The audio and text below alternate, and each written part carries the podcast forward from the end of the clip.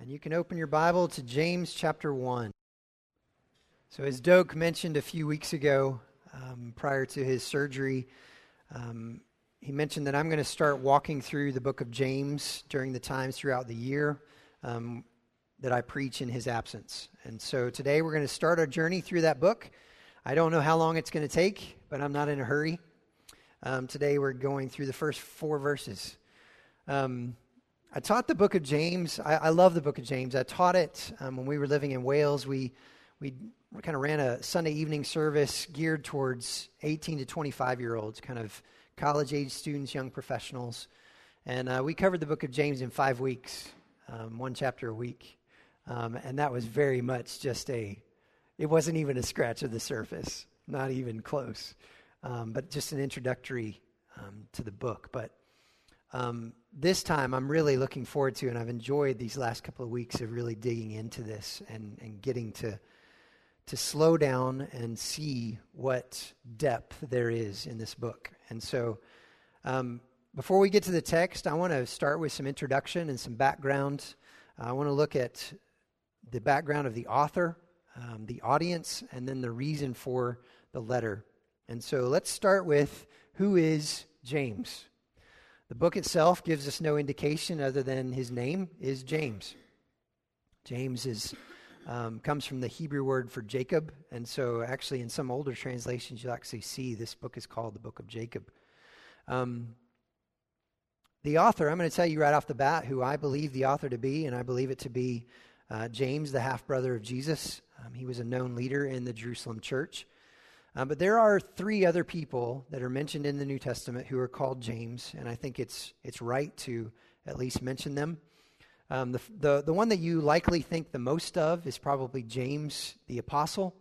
Um, he was the son of Zebedee, uh, the brother of John, um, one of the disciples, and one of the, the inner three. So he was part of the James, um, Peter, James, and John group um, who spent some significant time with Jesus.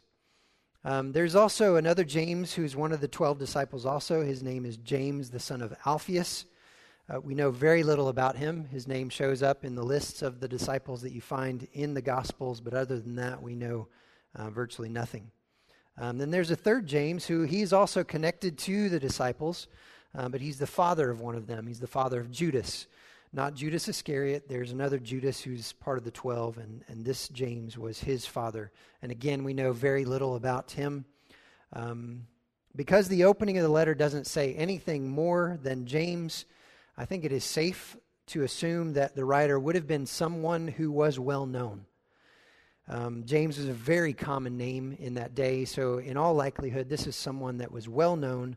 Um, and thus there are no other identifying factors that are really necessary. Um, so I think because of this, we can rule out James the son of Alphaeus, we can rule out James the father of Judas with fairly reasonable certainty because um, they're both considered to be too obscure to have written the letter. Now, there are some who believe that the letter may have writ- been written by James the apostle, um, but the dating of the letter, I think, poses some issues for that. Um, we know from Acts chapter 12 that James the Apostle was put to death by the sword by Herod Agrippa around AD 44. Um, some place the writing of this particular letter as late as AD 60.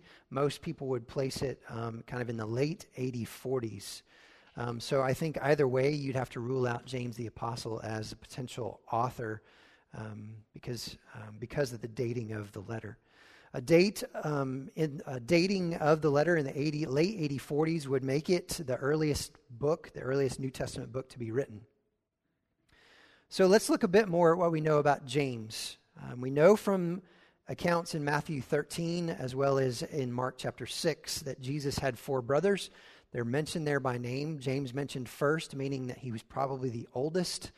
Um, we know um, also from John chapter 7, verse 5, that his brothers did not believe in him. Um, as he began his ministry, they did not believe um, in him. And there's no evidence that they believed in him or followed him until after the resurrection. Uh, Paul in 1 Corinthians 15 7 singles out James in a list of people that Jesus revealed himself to after his resurrection. He mentions Uh, he mentions the, the, disciples, he mentions a large group of 500, um, but he mentions James by name in that list. Um, Acts 1.14 tells us that Jesus' mother and his brothers were among the 120 people um, who were gathered in the upper room awaiting the promised uh, coming of the Holy Spirit. It seems evident that James and his other brothers became believers after the resurrection of Jesus. Um, if indeed this is James, the, the brother of Jesus, um, which I believe it is, um, you also have the book of Jude, which was written by another brother um, of Jesus. Um, he identifies himself in the book of Jude as the brother of James. Um, as time went on, James took a prominent role in the leadership of the Jerusalem church. And in fact, most uh, scholars believe that he was the leader or the pastor of the church in Jerusalem. Further evidence of his leadership can be found in Acts chapter 12, um, verse 17. This is following Peter's arrest and imprisonment. Um, he remember you you remember the story. He was put into prison, and miraculously that night the, the gates flew open, and, and he walked out past the guards and everything else, and um, quite a remarkable um, rescue. And from there, Peter goes to the house of Mary, and he tells the people gathered there what's just happened to him. Um, and in verse 17, um, it says this it says, Tell these things to James and to the brothers. Um, so James had a, he was important. He had a prominent role. Um, obviously, Peter knew him well, wanted him to know um, what was going on in his life. Um, in Acts chapter 15, we have the account of the Jerusalem Council. some had been teaching that Gentiles must be circumcised in order to be saved, before they could be saved. Um, and Paul and Barnabas, Barnabas had been sent um, to Jerusalem to question these teachings and ask about it. Um, and they had this council, they had this meeting there in Jerusalem, um, and James was a big part of it. Um, out of that meeting came the agreement that this was not the case. Um, they were not to place that parameter on, on the Gentiles because it was not biblical. James had a prominent role in this council, and in all likelihood, he himself crafted the letter that was sent to the Gentiles, um, the Gentile believers, to correct this teaching. Um, in fact, the letter from the Jerusalem Council is further evidence that James did, I think, in fact, write the book of James because they share similarities in the way that they are written. The New Testament pictures James as a committed Jew uh, who recognized Jesus as Messiah and Lord and showed spiritual sensitivity to the working of God. The end of James chapter 5 shows us that he was a man of prayer. Church tradition tells us that James spent so much time in prayer that his knees became as hard as those of a camel. That, I think, in itself is a very humbling thought. Um, to think of spending that much time um, on your knees in prayer that your knees become so calloused uh, that they would be described as the knees of a camel. James's audience, let's talk about that for a second. The letter is addressed to the 12 tribes in the dispersion. It was written predominantly to Jewish Christians who had likely um, been associated in some way with the church in Jerusalem.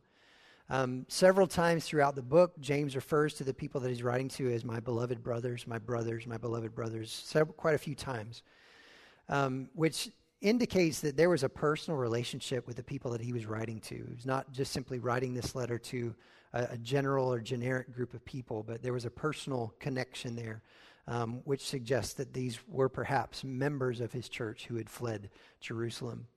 Um, these believers had been scattered during a time of persecution following the stoning of Stephen in Acts chapter 7, as well as the death of James uh, the apostle and Peter's imprisonment in Acts chapter 12. This persecution is probably the reason why James introduces the theme of trials and suffering from the beginning of his letter. Now, some interesting things to note about the book of James. Um, being written to a Jewish audience, it, the letter itself is very Jewish in nature. Um, one example of this can be found in James chapter 2, verse 2. It says, For if a man wearing a gold ring and fine clothing comes into your assembly, that word there, assembly, in the Greek is the, is the Greek word for synagogue. Um, it seems from this that Jewish Christians were either calling the place where they were meeting a synagogue or they were meeting in the local synagogues in their town. Um, further to this, James contains more than 40 different allusions to the Old Testament. Uh, it reads very much like a book of Christian proverbs um, and resembles some of the Hebrew wisdom literature that you find in the Old Testament, particularly the book of Proverbs. Um, there are also very distinct parallels between uh, James and the teachings of Jesus, um, particularly the Sermon on the Mount. We find over 20 parallels to the Sermon on the Mount um, from Matthew 5 through 7 in the book of James, and we'll touch on these as we, as we work our way through the letter. Um, one other interesting thing is that James is very fond of commands. Okay, he, he hits these hard right off the bat. Um, we find 50 different commands in this book, and there's only 108 verses in it. Um, so he's, he's hitting us hard with these commands, and you're going to see that as we go. So, why did he write the letter? Um, James focuses his letter on how faith is to be expressed in a believer's life. It's a reminder that our faith is also a way of life, and it's a guide to putting our faith into practice. He wrote this book to challenge the way that we live. The letter doesn't contain uh, new theological information, although there is plenty of theology within it. Um, it doesn't address specific problems um, in, in, a, in a particular local church like many of Paul's letters do. It's a summary of wise teachings for any and every community of Jesus followers, including us here at Life Point. It's a series of teachings that call God's people to wholehearted devotion to the way of Jesus. James doesn't mince words in his letter, um, he doesn't beat around the bush. Uh, in fact, one author described the letter as a, quote, beautifully crafted punch in the gut for those who want to follow Jesus, unquote. In a blunt and compelling way, Jesus, uh, excuse me, James speaks about the lifestyle appropriate to those who know Jesus. With that introduction, let's dive in. Um, we're going to read the first four verses, so if you have your Bibles, would you follow along with me? It says, James, a servant of God and of the Lord Jesus Christ, to the 12 tribes in the dispersion, greetings. Count it all joy, my brothers, when you meet trials of various kinds, for you know that the testing of your faith produces steadfastness. And let steadfastness have its full effect that you may be perfect and complete, lacking in nothing. Let's pray. Father God, as we dive into your word today, as we look at these first few verses of the book of James, as I prayed earlier, God, would you give us ears to hear? Would you stir our hearts to want to know you more, to want to live life more for you? God, may the words of my mouth and the meditations of my heart be acceptable in your sight. O oh God, my rock and my redeemer. It's in Jesus' name I pray. Amen. All right, so let's start walking through this kind of word by word, phrase by phrase. James, we've already talked about him. He's the half brother of Jesus, um, the leader of the Jerusalem church. But he describes himself here as a servant of God and of the Lord Jesus Christ. The term servant um, you've heard Doak talk about it recently in Peter. Uh, it's the Greek word doulos, which means bondservant or slave. Um, it's Peter uses it in Second Peter. And here, James, like Peter and Paul as well, is he's taking seriously, I believe, the teaching of Jesus to deny yourself, take up your cross, and follow him. There's no wiggle room in that statement made by Christ. There just simply is none. Paul himself said, I have been crucified with Christ. It is not it is no longer I who live, but Christ who lives in me. We are to, to lay our lives down at the feet of Jesus and follow him wholeheartedly. If we claim to follow him, our lives must show it and demonstrate it. And that is what James seems to be passionate about throughout this letter. I think the first four verses here set the stage for the rest of the letter, and we'll explore that in a minute. It's interesting to me to note here the humility of James, both in what he says and what he doesn't say. What he says is he calls himself a servant of the Lord Jesus Christ. And yet, in that same breath, he makes no reference to himself as Jesus' brother. He doesn't play the brother card. He doesn't use that status to try to gain any kind of recognition. I feel like had I written this letter, I'd have been a bit tempted to throw that in there. You know, that's a significant thing. Um, he doesn't do that. He recognizes Jesus as his Lord, the Lord Jesus Christ. There's a reverence here in that. The, the word Lord there is the Greek word kurios, which means uh, supreme in authority. So he's recognizing his brother as supreme in authority. He is Lord. He's also the Christ. He, he recognizes Jesus as the Messiah, as Christos, the anointed one.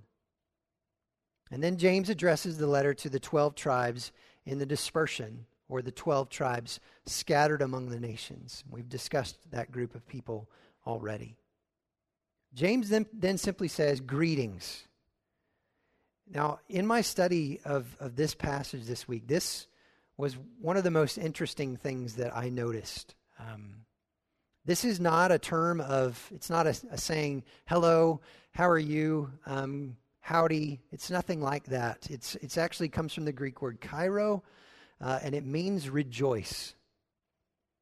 It's a verbal command here. So, kind of the first command that we see, um, the verbal command here to be cheerful, to rejoice. The same word is used several times in the New Testament, and I'll go through a, a few of those for you because I think they're interesting to point out. In Luke chapter 1, verse 28, the angel Gabriel comes to visit Mary. Um, and he says to her, Greetings, O favored one, the Lord is with you. Same word there. Rejoice, O favored one, the Lord is with you. Matthew 28, verse 9, the resurrection account. Um, Jesus appears to the women who have come to the tomb. They're on their way back to see the disciples to tell them what has happened. And he says to them, he shows himself to them and he says, Greetings. It's the same word, rejoice. Um, when Paul encourages the church at Philippi to rejoice in the Lord always, again I say rejoice. It's the same word there. But the most interesting and quite honestly disturbing use of the word that I found was in the account of Judas's betrayal of Jesus in the Garden of Gethsemane. Matthew 26, 49 says this And he, meaning Judas, came up to Jesus at once and said, Greetings rabbi. It's the same word. I, I didn't know what to make of that. I still don't know what to make of that. Um,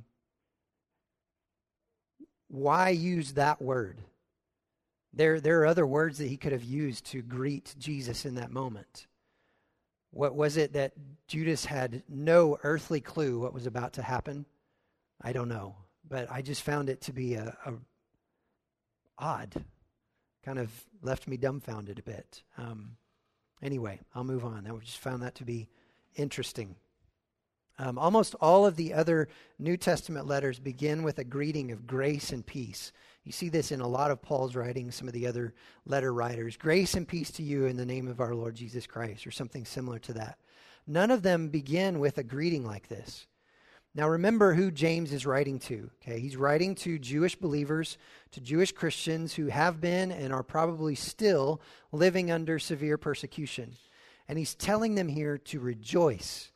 And there's a reason for it, and that's what he's about to get to. So let's take a look, moving on into verse 2.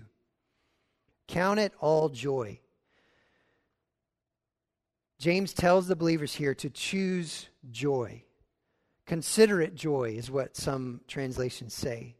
Now, we all know, we would all agree, that rejoicing in the midst of a trial is not a natural human response. We don't, we don't do that in and of ourselves. As a believer, we have to make a conscious choice to face our trials with joy.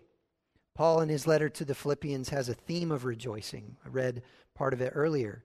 In Philippians 3:1, he adds a key phrase to that rejoice in the Lord. This shows where the believer's joy exists. The joy that both Paul and James speak of is unrelated to the circumstances of life. It's related to an unchanging relationship with the sovereign Lord. The ability to count it all joy in the midst of trials, in the midst of the trials of life, does not come from within us. It just simply doesn't. It comes from our relationship with the Lord Jesus Christ. In 2 Corinthians uh, chapter 8, Paul tells the church at Corinth about the church in Macedonia. He says, We want you to know, brothers, about the grace of God that has been given among the churches of Macedonia. For in a severe test of affliction, their abundance of joy and their extreme poverty have overflowed in a wealth of generosity on their part. Now, Macedonia was a very impoverished region of the Roman Empire. It had been ravaged by many wars over the years, it had been plundered extensively and severely by the Romans. And yet, in the midst of this severe affliction, which, by the way, Paul calls a test, there is an abundance of joy among the believers. Not only, so not only do they have joy, they've got a surplus of it. It's overflowing from them. And Paul attributes this to the grace of God that has been given to them. As believers, our joy comes from the Lord. And so James says to count it all joy, brothers and sisters. This is a message for all believers. He's writing to believers. We must count it all joy. He goes on to say, Count it all joy, my brothers, when you meet trials of various kinds. Now, notice what he doesn't say here. He doesn't say if, he says when. When you meet trials of various kinds. James is operating under the assumption that trials will come. It's simply a matter of when. The believers to whom he is writing have already experienced trials in the persecutions that they've faced, which have forced many to flee Jerusalem. And many, if not most, are still living through this trial. The Greek word that James uses here is the word peirasmos, uh, and it means putting to the test, trials of one's character, proof. It carries with it the idea of something that breaks the pattern of peace, comfort, joy, and happiness in someone's life.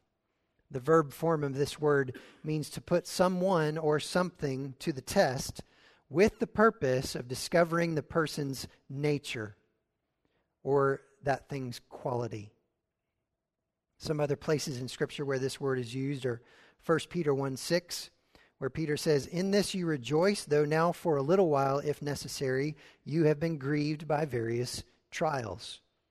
Luke 22 28, Jesus is speaking to the disciples, and he says, You are those who have stayed with me in my trials. Let me give you a couple of examples from life. Um, when we have flyers or door hangers or things like this, printed for publicity, um, I'll often design something and then submit it to the company that we use um, through their website. And as I submit that, I have the opportunity to ask for a proof. And that simply means that the company is going to look at what I've submitted to them. Um, they're going to make any adjustments that might be necessary to make sure it fits within their parameters, uh, that colors aren't off or whatever. Um, and then they're going to send it back to me to approve. So it's a, it's a testing of sorts to make sure that I'm happy with the product. I'm happy with how it's look, how it's going to look. If I'm not happy at that point, then I have the ability then to send it back to them saying, no, we need to make this change, or I don't like the way this looks, this color's not right. Um, and that process goes back and forth until I am happy with how it looks, I've approved it, and I'm ready for it to go to print. Another example is the process that takes place in a courtroom. Uh, we call it a trial for a reason. A person is put on trial in order to test their character through questioning and submission of evidence that will prove or disprove the truth or genuineness of their testimony. There's one other thing I want to mention about what he says here. Because he says, when you meet trials of various kinds. As I was thinking about that this week, meeting trials has the idea or the notion of movement, that I'm moving towards them. So if I if I schedule to have coffee with somebody tomorrow, uh, I have to go and meet them at the place where we're going to catch up. That requires movement, movement on my part. It requires action. I'm moving towards that. In the same way, I think what James is getting at is that as Christ followers, we are called to move. We are called to action. We are not called to sequester ourselves in a compound or move up onto a mountaintop and live our lives wrapped in bubble wrap, hoping that nothing bad is ever going to happen to us. It's simply not reality. That's not the life that Christ has called us to. We are called to deny ourselves, to take up our cross, and we are called to follow him out into the world. And so, what I see in this, James says, when you meet those trials, when, meaning they're coming, but when we meet them indicates that we're moving through life. We are moving through this life as Christ followers, and we will meet those trials. And what happens when we meet them, that's what comes with the rest of this, what, what I'll get to in a minute. But we will meet those trials as they come. And they come in all shapes and sizes. We know that. You know that. You lose your job. You get a diagnosis. Your house burns down. Someone in your family passes away. These trials, these things come our way. It might be someone comes into your life that's just a difficult person. Those, those things can be trials and testings in our life that God puts there to test the genuineness of our faith. And that's what the book of James is all about. And that's what he's going to start with today. He know he says the test when you meet trials of various kinds. He goes on to say, um, "For you know that the testing of your faith produces steadfastness. That's our next point. James tells us that the testing of our faith produces steadfastness. Our faith in God is put to the test to determine genuineness and trustworthiness. we do this with people in our own lives. Um, if we don't know someone well, we'll often put them to a test, maybe in, in little subtle ways, to determine if we can trust them if they're genuine. How much information can I share with this person at this particular point in time?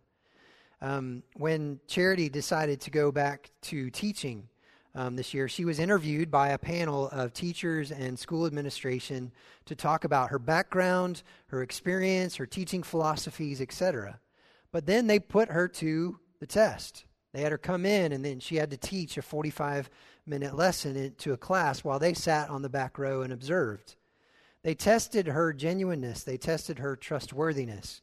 They didn't simply hire her based on what she said in an interview, they wanted to see her live it out. James is saying that God puts our faith to the test through the various trials that we meet in life. But this testing of our faith, he said, produces steadfastness. This word means patient endurance constancy. And it also carries with it the idea of being able to bear up under something that's heavy. It's the same word that Peter uses in 2 Peter 1.16 in the ladder of virtues um, that Doak shared with us, you'll remember um, from a few weeks ago. The writer of Hebrews uses this term in Hebrews 12.1 when he says, Therefore, since we are surrounded by so great a cloud of witnesses, let us also lay aside every weight and sin which clings so closely, and let us run with endurance the race that is set before us. Run with steadfastness. It's the same word there. Paul also uses this in Romans 5 3 through 5 when he says, Not only that, but we rejoice in our sufferings, knowing that suffering produces endurance or steadfastness. That endurance produces character. Character produces hope. Hope does not put us to shame because God's love has been poured into our hearts through the Holy Spirit who has been given to us. So the testing of our faith results in steadfastness, the ability to stand up under trial and to rejoice. Trials develop our character. The process might be painful, but the product is worth it. The product is a mature faith. This is one of the unique things about faith. It shapes our perspective. It even lets us look at painful experiences in a new light. When we see trials from the perspective of Christian faith, we will truly be able to rejoice because we see the product that God intends to produce in us. I'm sure you've all heard stories, and maybe you have them as well. in your own life about people who have gone through difficult times, difficult struggles and trials, but who then look back on it and they're thankful for it because it helped to shape them and give them a greater perspective on life and a greater appreciation for things such as people, time, etc. Our trials help to shape us. And as James says, they develop perseverance. In all of this, we are to be joyful. This doesn't mean that we're happy, um, but we take joy in knowing that there is a reason behind it all, and that God is sovereign, and that He is using the situations that we find ourselves in to build character in us and to make us more and more into His image. That brings us to kind of my final point today. Don't get too excited. Um, I'm going to drag it out a bit. Um, but my, my final point comes from verse 4. Let's read it together. Let steadfastness have its full effect, that you may be perfect and complete, lacking in nothing. Verse 4, James says that we are to let steadfastness have its full effect. The word full here is the Greek word um, teleos. It means completeness, and it carries the idea of wholeness and integrity. James is going to use this term seven times throughout his letter, and we'll see that as we go along. James is concerned, hear this, James is concerned with wholehearted devotion to Jesus, not half hearted attempts at being Christ's followers. He wants to see believers, you and me, living a completely integrated life in which our actions are always, always consistent with the values and beliefs that we have learned from Jesus. Combined with the word that translates that's translated effect here, um, which means work, act, or conduct. This phrase here means to finish its work. Um, you'll see that phrase used in other translations. Let steadfastness have its full effect. Let it finish its work. Let it grow you up and bring you to adulthood in the faith. James is telling his readers it's time to grow up. The reason he gives is so that we may be perfect and complete, lacking in nothing. James knows that most of us live as fractured people with large inconsistencies in our character. All of us are more compromised than we'd ever like to admit. But God is on a mission to restore fractured people and make them whole. Amen. Perfect here is not a reference to sinless perfection, it's a reference to spiritual maturity. Uh, Paul uses this in Colossians 4, verse 12, when he says, Epaphras, who is one of you, a servant of Christ Jesus, greets you, always struggling on your behalf in his prayers, that you may stand mature and fully assured in all the will of God. That word mature there is the same word, spiritual maturity. Turn with me to Ephesians chapter, keep your hand in James, but turn with me to Ephesians chapter 4, uh, verses 11 through 16. I want to read this together.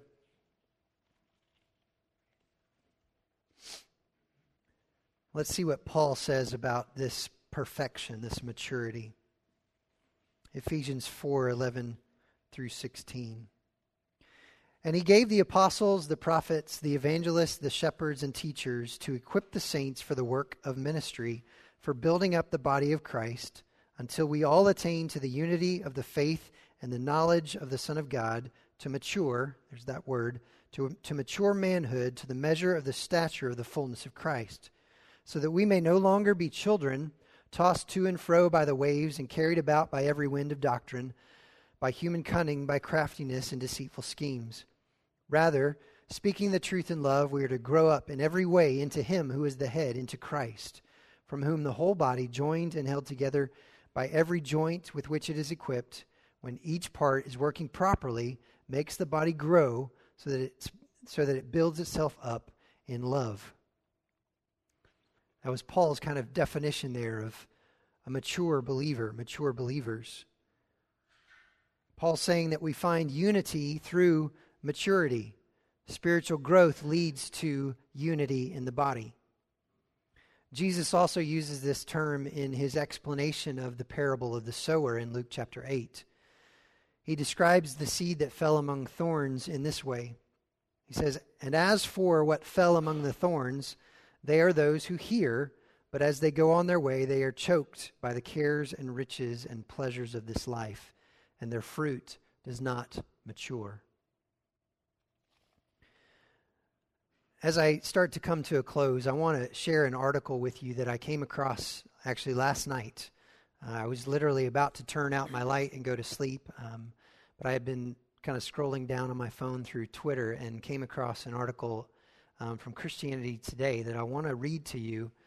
Um, it's written by Nick Ripken, and if you've read the book or seen the movie The Insanity of God, um, you'll know who Nick Ripken is. He and his wife have served as missionaries for years going into very difficult parts of the world. And um, he's explored over his journeys kind of the persecution faced by believers and their response to it. Um, he's been to many places in the Horn of Africa, the Middle East, Asia, Russia, and more to hear the stories and to encourage believers there. And the editor's note on this article says this it says Ripken was a personal witness to much of the content below. For the events and words where the author was not present, great care has been taken to recapture and relay the words and events as exactly as possible. Everything expressed here was reprodu- reproduced, excuse me, through eyewitnesses.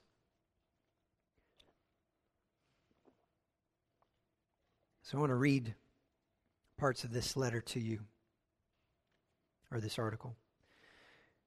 Nick says, I was working in Mogadishu, Somalia, when my wife called me on the shortwave radio about a meeting invitation.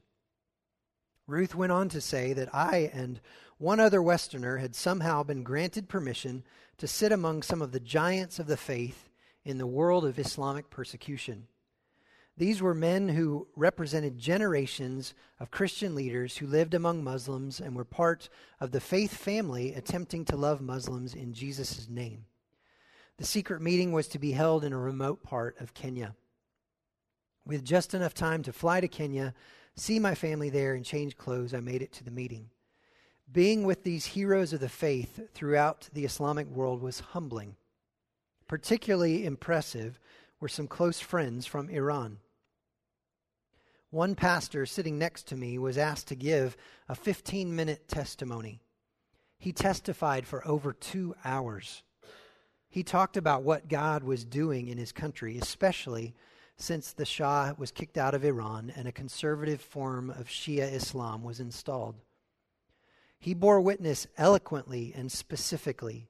Believing that he was in a safe space, he shared feelings, dreams, and information that he dared not speak about outside this location. He shared such detailed information concerning faith and persecution within Iran that others around the table became concerned. They reached past me to pull on his knee, shirt length, uh, knee length shirt, suggesting that he not be so forthcoming. I remember his words. This is the first time in years that I've been safe enough to speak like this. For once, I want to tell the truth, the whole truth. For the next few days, he and others opened a door concerning faith inside Islam that I did not know existed. Soon I returned to Mogadishu. It was about two weeks later that Ruth called again on the shortwave radio. Her voice trembled as she informed me that Pastor H., the evangelist who, who had spoken so boldly at our meeting in Kenya, had disappeared. His fellow believers in Iran were certain he had been taken by the security police, and they feared for his life. In fact, they were deeply concerned that his arrest might be an indication that widespread persecution was again becoming reality. A couple of weeks later, an historic event took place at a church in Iran. Approximately 38 men and women from a Muslim background were ready for believers' baptism.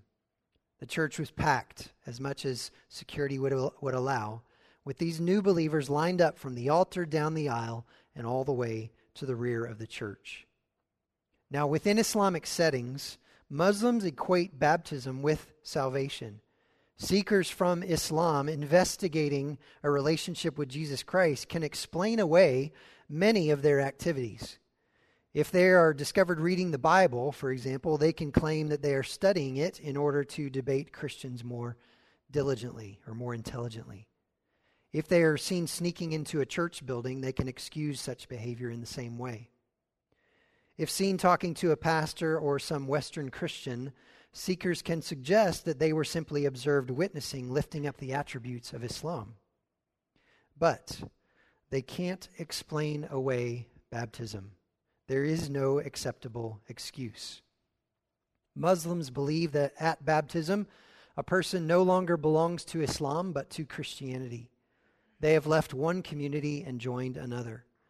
The local community says that when converts are baptized, they have left Mohammed and joined with Jesus. At baptism, persecution soars because identification with Jesus is real, irrevocable, and forever.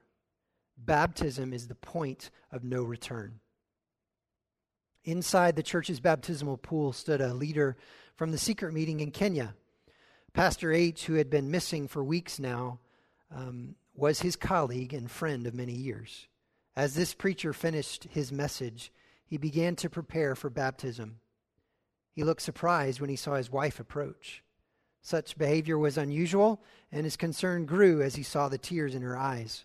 She held, held out his cell phone to him, and his heart sank when he heard the news from the caller. Pastor H is dead, he relayed to the gathering. Your pastor is dead, the leader continued.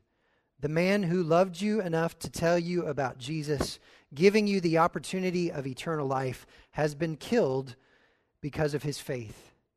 This is the cost of following Jesus. Now I want to know, he said, addressing the new believers, are you ready to be baptized? Now that you have witnessed the cost of following Jesus, are you ready to be buried with him in baptism and raised to your new life in Christ? There's a spiritual war taking place today, and Christians must choose to be on one side or the other. There's no middle ground. In the months following the martyrdom of Pastor H, we learned that he was betrayed by someone pretending to be a follower of Jesus. Those new believers in Iran lined up and down the aisle of the church awaiting baptism were told, Your pastor has been killed. Now that you know the cost, are you ready to follow Jesus through baptism and beyond? Not one person walked away. And so I believe that verse 4 in James in James's in, is is James's introduction to everything else that is coming. He's challenging believers to grow up into followers of Jesus who are perfect, that is mature and complete, lacking in nothing. The following verses and chapters he's going to show us how to do this. If we lack wisdom, ask for it. Be doers of the word and not just hearers only. Don't show partiality. Instead, love unconditionally. Demonstrate your faith by what you do. Tame your tongue. Don't get caught up in worldliness. Don't boast about your wealth. Be patient in suffering. Pray with faith. James is challenging believers, he's challenging us to be wholehearted, devoted followers of Jesus. And he's going to present a variety of tests that allow us to examine our own faith, to test its genuineness. So that's where we're headed. Be ready for the occasional, if not very frequent, punch in the gut. Um, James brings it, and he makes no apologies. Let's pray.